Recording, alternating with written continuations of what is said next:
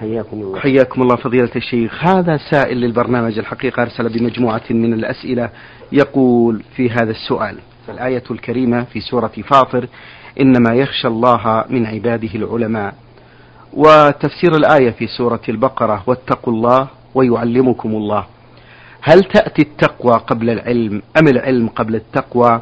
وكيف وكيف يكون تكون التقوى بدون علم بناء على ما جاء في تفسير الآية الكريمة واتقوا الله أي خافوه وراقبوه واتبعوا أمره واتركوا زجره. جزاكم الله خيرا. الحمد لله رب العالمين وصلى الله وسلم على نبينا محمد وعلى آله وأصحابه ومن تبعهم بإحسان إلى يوم الدين. قال الله تبارك وتعالى إنما يخشى الله من عباده العلماء. والخشية قوة الخوف من الله تبارك وتعالى لكمال عظمته وسلطانه. وهذا لا يتأتى إلا من شخص عالم بالله وأسمائه وصفاته. ولهذا قال إنما يخشى الله من عباده العلماء أي ما يخشاه الخشية التامة إلا العلماء. والمراد العلماء بالله وأسمائه وصفاته وأحكامه. وليس العلماء بطبقات الأرض وأجواء السماء والعلم الفيزياء وما أشبه ذلك. فإن هؤلاء علومهم لا تؤثر عليهم بالنسبة إلى خشية الله ولهذا نجد من هؤلاء العلماء الكبار الذين هم رؤوس في الكفر والعياذ بالله. لكن المراد بالعلماء هنا العلماء بالله وأسمائه وصفاته وأحكامه. فهم الذين يخشون الله تعالى حق خشيته. والخشية مبنية على العلم. فكلما كان الإنسان أعلم بالله كان أشد خشية لله وأعظم محبة له تبارك وتعالى. وأما قوله تعالى واتقوا الله ويعلمكم الله فإن كثيرا من الناس يظنون أن قوله ويعلمكم الله مبني على قوله واتقوا الله وليس كذلك. بل الأمر بتقوى الله أمر مستقل.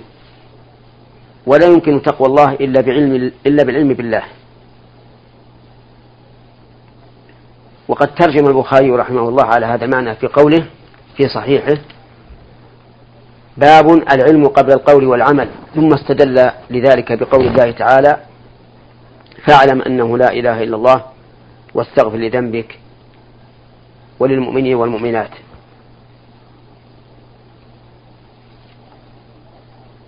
وعلى هذا فلا تعارض بين الآيتين. لأن قوله اتقوا الله أمر مستقل بالتقوى ولا يمكن أن يتقي الإنسان ربه إلا إذا علم ما يتقيه. أما قوله ويعلمكم الله فهي جملة مستأنفة. تفيد أن العلم الذي نناله إنما هو من عند الله وحده. فلا علم لنا إلا ما علمنا الله تبارك وتعالى. وتعليم الله إيانا نوعان غريزي وكسبي. فالغريزي هو ما يؤتيه الله تعالى للعبد من العلم الذي لا يحتاج إلى تعلم. أرأيت الصبي تلده أمه ويهتدي كيف يتناول ثديها ليرضع منه؟ بدون أن يعلمه أحد. وكذلك البهائم تعلم ما ينفعها مما يضرها دون أن يسبق لها تعليم من أحد. وأما التعليم الكسبي فهو ما ما يورثه الله العبد بتعلمه للعلم وتعاطي أسبابه حيث يتعلم على المشايخ ومن بطون الكتب ومن أصوات أشرطة التسجيل وغير ذلك. ولهذا لما سألوا النبي صلى الله عليه وسلم عن الروح ما هي؟ مع أنها مادة الحياة ولا حياة للبدن إلا بها.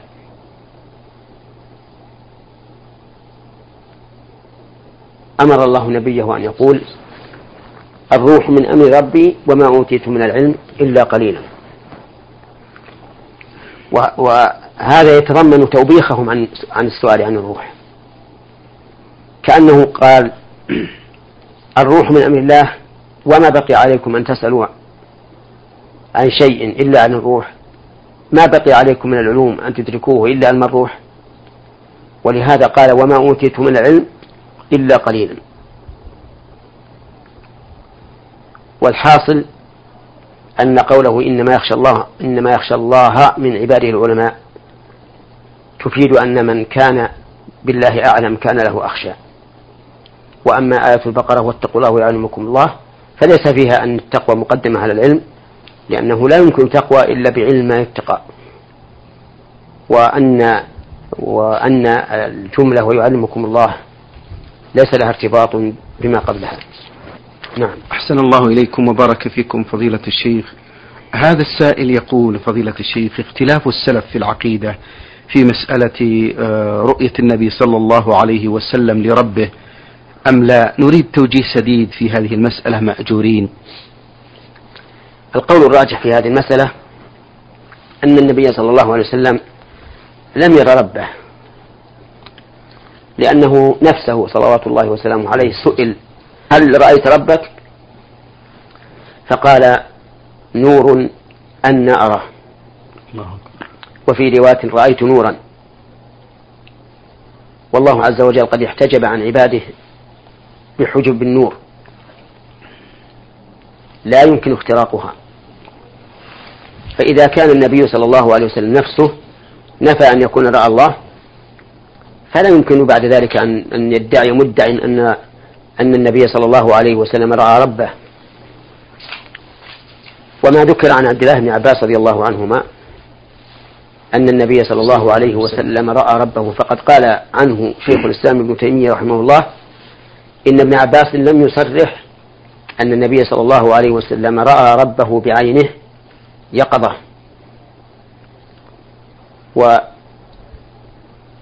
وأن قوله أي ابن أي ابن عباس يعني أنه رآه بفؤاده. وهو كناية عن العلم اليقيني الذي يكون في القلب حتى كأنه رآه بالعين. وما قاله شيخ الإسلام رحمه الله هو الحق. ولن يتمكن أحد في الدنيا أن يرى ربه يقظة أبدا. ولهذا لما قال موسى عليه الصلاة والسلام ربي أرني أنظر إليك شوقا إلى الله عز وجل. قال الله له لن تراني. ولكن انظر إلى الجبل فإن استقر مكانه فسوف تراني. فعلق الرب عز وجل رؤيته على أمر مستحيل لأنه يستحيل على الجبل أن يصمد لرؤية الله عز وجل. وهو جبل أصم حجر غليظ قاسي قال الله تعالى فلما تجلى ربه للجبل جعله دكا وخر موسى صاعقا. اندك الجبل أمام موسى يشاهد بعينه. الله أكبر. فصعق عليه الصلاة والسلام من هول ما رأى. فلما أفاق قال سبحانك تبت إليك وأنا أول المؤمنين. فشكر الله له وقال إني اصطفيتك على الناس برسالاتي وبكلامي فخذ ما آتيتك وكن من الشاكرين. فالمهم أنه لا يمكن لأحد أن يرى الله تبارك وتعالى يقظة في الدنيا ولن يستطيع أحد أن يثبت لذلك. أما في الآخرة فقد دل القرآن والسنة المتواترة وإجماع الصحابة رضي الله عنهم على أن الله تعالى يرى في الآخرة رؤية حقيقية بالعين. قال الله تبارك وتعالى وجوه يومئذ ناظرة إلى ربها ناظرة. وهذا صريح في أن الإنسان يرى ربه بعينه. إذ أن ما تحصل به الرؤية هو العين وهي موجودة في الوجه. لكن أضاف الله تعالى النظر إلى الوجه لأن لأن هذه النظرة إلى الرب عز وجل يحصل بها سرور القلب ونور الوجه حتى كأن الوجه كله ينظر إلى الله عز وجل لتأثري بهذه النظرة التي أسأل الله تعالى أن لا يحرمني وإخواني منها. اللهم آمين. اللهم آمين. ومن الأدلة على ذلك على أن الله تعالى يرى في الآخرة قول الله تعالى للذين أحسنوا الحسنى وزيادة. فالحسنى هي الجنة والزيادة هي النظر إلى وجه الله. كما فسرها بذلك أعلم الخلق بالله وآياته محمد رسول الله صلى الله عليه وعلى آله وسلم. واستدل العلماء بقوله تعالى في أهل الجنة لهم ما يشاءون فيها ولدينا مزيد وقالوا إن هذا المزيد هو الزيادة التي ذكرت في الآية التي سقناها الآن وهو النظر إلى وجه الله عز وجل. واستدلوا أيضا بقول الله تبارك وتعالى في الأبرار على الأرائك ينظرون. قالوا إنهم ينظرون الله عز وجل وينظرون ما أعد الله لهم من النعيم. لقوله في في الفجار كلا إنهم عن ربهم يومئذ لمحجوبون. فلما حجب الفجار في حال الغضب جعل النظر للأبرار في حال الرضا. فهذه أربع آيات من كتاب الله. أما السنة عن رسول الله صلى الله عليه وسلم الذي هو أعلم الخلق بالله وأشدهم تنزيها لله فقد تواترت السنة عن النبي صلى الله عليه وعلى آله وسلم بثبوت رؤية الله تعالى في الجنة حتى أن الرسول عليه الصلاة والسلام قال ذلك بوجه صريح أصرح من الشمس في رابعة النهار حيث قال إنكم سترون ربكم كما ترون القمر ليلة البدر لا تضامون في رؤيته, في رؤيته. وقال إنكم سترون ربكم عيانا كما ترون الشمس صحوا ليس دونها سحاب. وأما أقوال الصحابة فقد أجمع الصحابة رضي الله عنهم على ثبوت رؤية الله تعالى في الآخرة. فما منهم أحد قال ولا بحرف واحد إن الله تعالى لا يرى في الآخرة. وهذه أقوالهم مأثورة في كتب السنة. ما منهم أحد نفى أن يرى الله تعالى في الآخرة. بل كلهم مجمعون على هذا. حتى إن بعض أهل العلم بعض بعض حتى إن بعض أهل العلم قال من أنكر رؤية الله تعالى في الآخرة فهو كافر. لوضوح الأدلة فيها وصراحتها وإجماع الصحابة عليها وإجماع الأئمة المتبوعين عليها.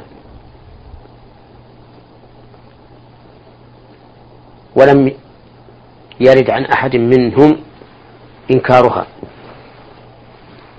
أسأل الله تبارك وتعالى لي ولإخواني آمين. النظر إلى وجه الله الكريم. اللهم آمين. وأسأل الله الهداية آمين. لمن أنكروا هذه الرؤية العظيمة اللهم آمين. التي هي ألذ ما يجده أهل الجنة في الجنة. اللهم آمين. والله على كل شيء قدير. جزاكم الله عنا وعن المسلمين خير الجزاء. شيخ محمد حفظكم الله. من ضمن أسئلة هذا السائل فضيلة الشيخ يقول لقد خاض وتاه الكثير من الشباب في مسألة العذر بالجهل. متى يعذر الجاهل بجهله؟ ودلونا على مراجع في هذه المسألة التي أثيرت آه، وهل وقع خلاف قديم بين السلف؟ وهل هو معتبر أم لا؟ جزاكم الله خيرا. العذر بالجهل ثابت بالقرآن. وثابت بالسنة أيضا. وهو مقتضى حكمة الله عز وجل ورحمته. يقول الله تبارك وتعالى وما كان ربك مهلك القرى حتى يبعث في أمها رسولا يتلو عليهم آياتنا. وما كنا مهلك القرى إلا وأهلها ظالمون. ويقول الله تعالى إنا أوحينا إليك كما أوحينا إلى نوح والنبيين من بعده إلى قوله رسلا مبشرين ومنذرين لئلا يكون للناس حجة بعد الرسل. ولقول الله تبارك وتعالى وما كنا معذبين حتى نبعث رسولا. ولقول الله تعالى وما وما كان الله ليضل قوم بعد إذ هداهم حتى يبين لهم ما يتقون. إن الله بكل شيء عليم. والآيات في هذا عديدة. كلها تدل على أنه لا كفر إلا بعد علم. وهذا مقتضى حكمة الله ورحمته. إذ أن الجاهل معذور. وكيف يؤاخذه الله عز وجل وهو أرحم الراحمين؟ وهو أرحم بال... بالعبد من الوالدة بولدها على شيء لم يعلم. فمن شرط التكفير بما يكفر من قول أو عمل أن يكون عن علم وأن يكون عن قصد أيضا. فلو لم يقصده الإنسان بل سبق لسانه إليه لشدة غضب أو لشدة فرح أو لتأويل تأوله فإنه لا يكون كافرا عند الله عز وجل. يدل لهذا أن أن النبي صلى الله عليه وسلم قال لله أشد فرحا بتوبة عبده من أحدكم كان في فلاة من الأرض ومعه راحلته عليها طعامه وشراب وشرابه فأضلها أي ضاعت منه فطلبها فلم يجدها فاضطجع تحت شجرة ينتظر الموت. أيس منها. فإذا براحلته عنده فأخذ بخطامها وقال اللهم أنت عبدي وأنا ربك. أخطأ من شدة الفرح. وهذا خطأ عظيم. هو في نفسه كفر. لكن الرجل ما قصده. لكن لشدة الفرح سبق لسانه إلى هذا. ولم يكن بذلك كافرا. لأنه لم يقصد ما يقول. وكذلك أخبر النبي عليه الصلاة والسلام عن رجل كان مسرفا على نفسه وخاف من الله تعالى أن يعاقبه. فأمر أهله إذا مات أن يحرقوه ويذوه في اليم. ظنا منه أنه يتغيب عن عذاب الله. ولكن الله تعالى جمعه بعد. وسأله لما فعل هذا قال يا رب خوفا منك. فغفر الله له. مع أنه كان شاكا في قدرة الله. والشك في قدرة الله كفر. لكنه متأول. وجاهل. فعفى الله عنه. وليعلم أن مسألة التكفير أصلها وشروطها لا يأخذها الإنسان من عقله وفكره وذوقه فيكفر من شاء ويعصم من شاء. الأمر في التكفير وعدم التكفير إلى الله عز وجل. كما أن الحكم بالوجوب أو التحريم أو التحليل إلى الله وحده.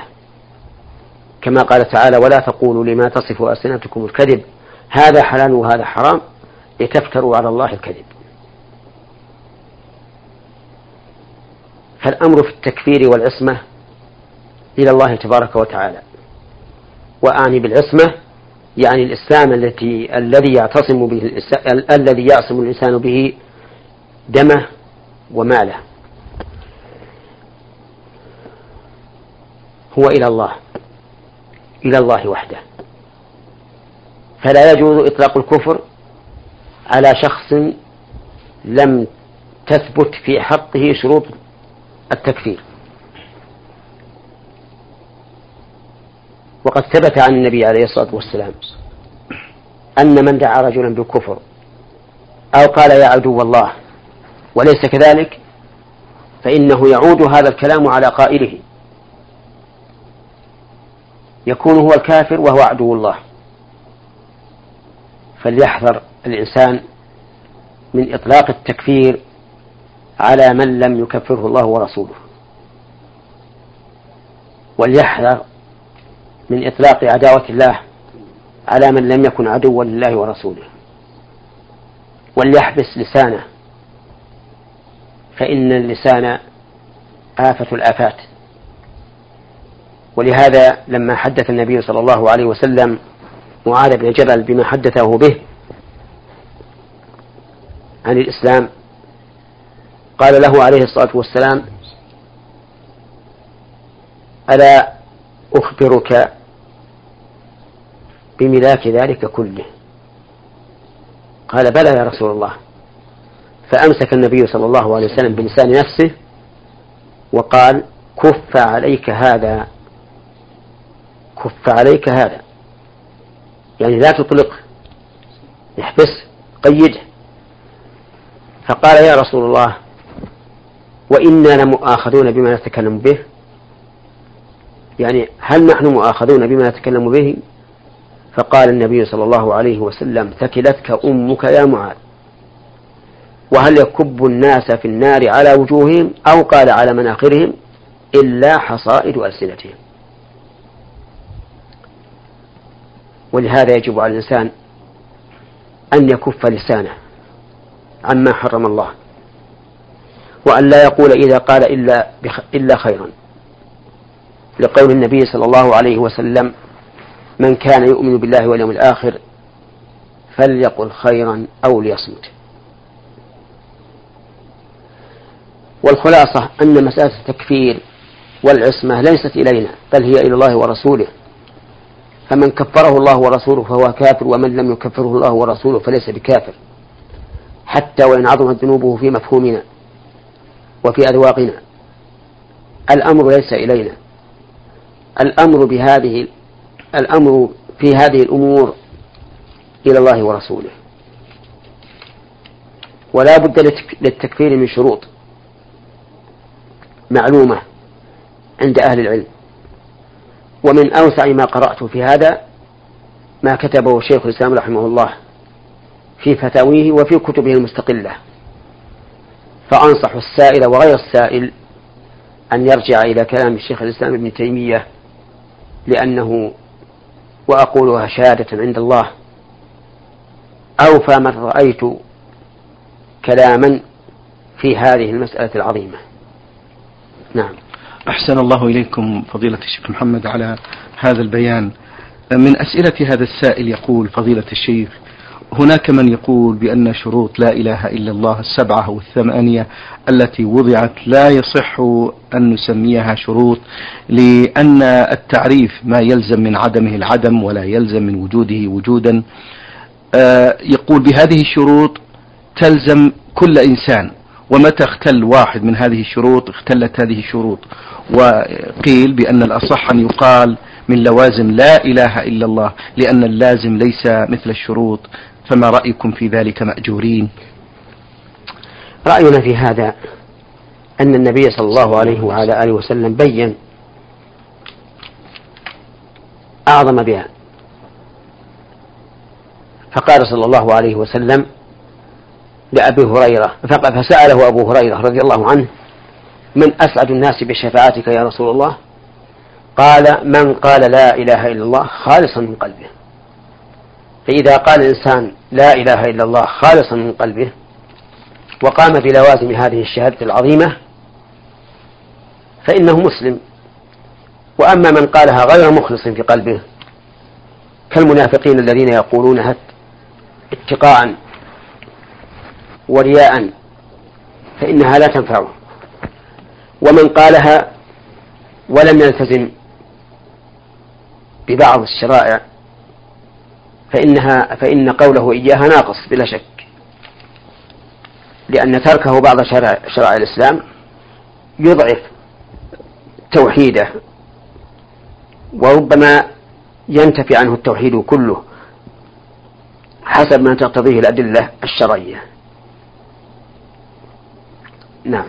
أحسن الله إليكم. يقول السائل هل مشط اللحية والقيام بتطييبها يوميا يدخل ضمن النهي عن الترجل؟ عن الترجل إلا غبا. نعم إلا غبا. الترجل هو تسريح الشعر ودهن ودهنه وتحسينه وتزيينه وقد نهى النبي صلى الله عليه وسلم عن الترجل إلا غبا أي يوما فيوما. ذلك لأنه إذا اشتغل الإنسان بإصلاح هندامه وصار هو أكبر همه فإنه يشتغل به عن أمور أهم وأعظم. أما إذا فعله غبا يعني يوما يترجل ويوما لا يترجل أو يوما يترجل ويومين لا يترجل أو يومين يترجل ويوما لا يترجل. صار هذا دليلا على أنه ليس ذلك بأهم عنده بأهمية كبيرة تشغله ما هو أهم.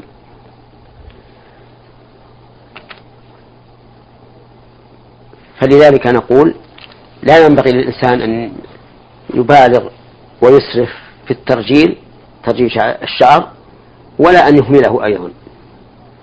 لأن النبي صلى الله عليه وسلم. قال لما تحدث عن الكبر قالوا يا رسول الله إن نحب أن يكون النعل حسنا والثوب حسنا. فقال عليه الصلاة والسلام إن الله جميل يحب الجمال أي يحب التجمل الكبر بطر الحق وغمط الناس. ولهذا ليس المتكبر من يلبس الثياب الحسنة والجميلة أو النعل الحسن والجميل. الكبر أن يرد الحق وأن يغمط الناس ويحتقرهم. نعم. حتى ولو كان عليه آه، ثياب خلقه. فإنه قد يكون متكبرا في قلبه والعياذ بالله مستكبرا على دين الله وعلى عباد الله. وقد أخبر النبي صلى الله عليه وسلم أنه لا يدخل الجنة من كان في قلبه مثقال حبة خردل من كبر. فعلى الإنسان أن يكون متواضعا لله متواضعا لخلق الله. يقدم شريعة الله على هوى نفسه وينزل عباد الله منزلتهم ولا يستطيل يستطيل على أحد ولا يفخر على أحد. شكر الله لكم فضيلة الشيخ وبارك الله فيكم وفي علمكم ونفع بكم المسلمين. أيها الإخوة المستمعون الكرام أجاب عن